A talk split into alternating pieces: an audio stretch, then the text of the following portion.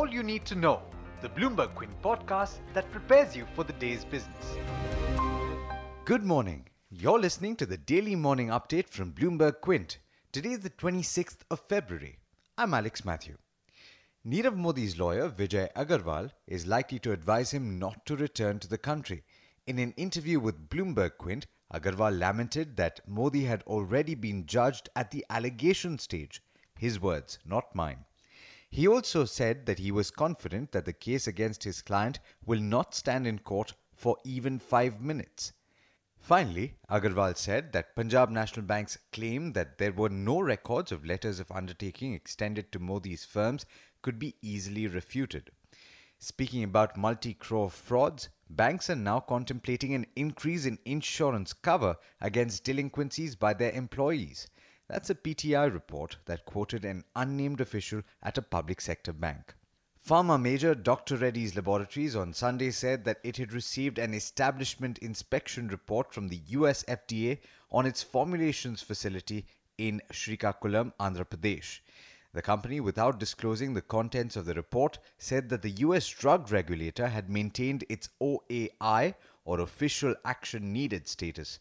The status is the same as finding of objectionable conditions at the audit site and also indicative of regulatory or administrative sanctions or a combination of both by the FDA.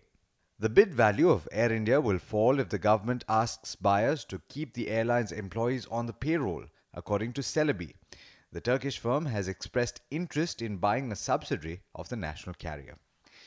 The PTI has reported, quoting unnamed sources, that JSW Steel is close to acquiring Italy based steelmaker Aferpi for rupees 600 crore.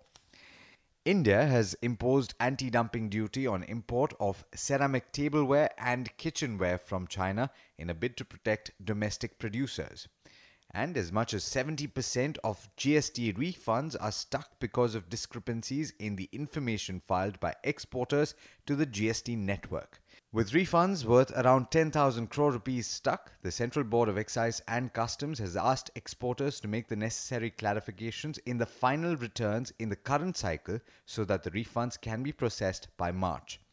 In other news, Bollywood actress Sridevi passed away on Saturday, reportedly on account of a cardiac arrest. She was 54. In international news, China's Communist Party moved to repeal presidential term limits enshrined in the constitution, the clearest sign yet that Xi Jinping intends to stay on as leader past his second term. Over the weekend, everyone was waiting for the letter from the Oracle of Omaha. Warren Buffett, the chairman and CEO of Berkshire Hathaway, among other things, said that he's on the hunt for another huge acquisition. That's after a recent deal making dry spell. In international markets, the early risers in Asia are trading higher after a positive close on Wall Street. The Nikkei in Japan was up about 1.1% last I checked. It's over to Darshan Mehta for the trade setup for the day now. Morning, Darshan. The cues seem to be positive for the Indian market. Good morning, Alex. Good morning, viewers. The global cues are currently positive. The SGX Nifty is indicating a gap up opening, but lots of stocks to watch. The US FDA has issued an EIR, that is the Establishment Inspection Report, and maintained the OAI status as Dr. Reddy's Srikakulam API plant. This will be negative for Dr. Reddy's. IDEA has said that it will continue to evaluate options to monetize in the stake, as Bloomberg. DCM Shriram will invest 113 crores in the expansion of caustic soda capacity at Bharuch. Welspun Enterprises says it's the lowest bidder for NHAI Tamil Nadu road project and CBI files a case against Simbhaoli Sugars for cheating OBC to the tune of 109 crores as per the Times of India. In terms of bulk deals, BNP Paribas bought in 0.8% stake in Fortis in a bulk deal.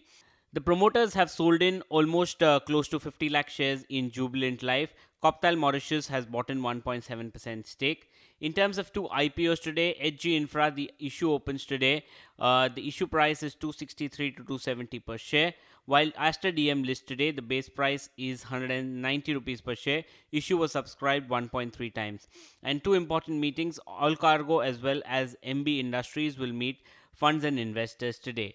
But there's much more you need to know before trade actually starts. For that, log on to our website, bloombergquint.com, and click on the All You Need to Know tab, and you'll be prepared for morning trade. Thanks, Darshan.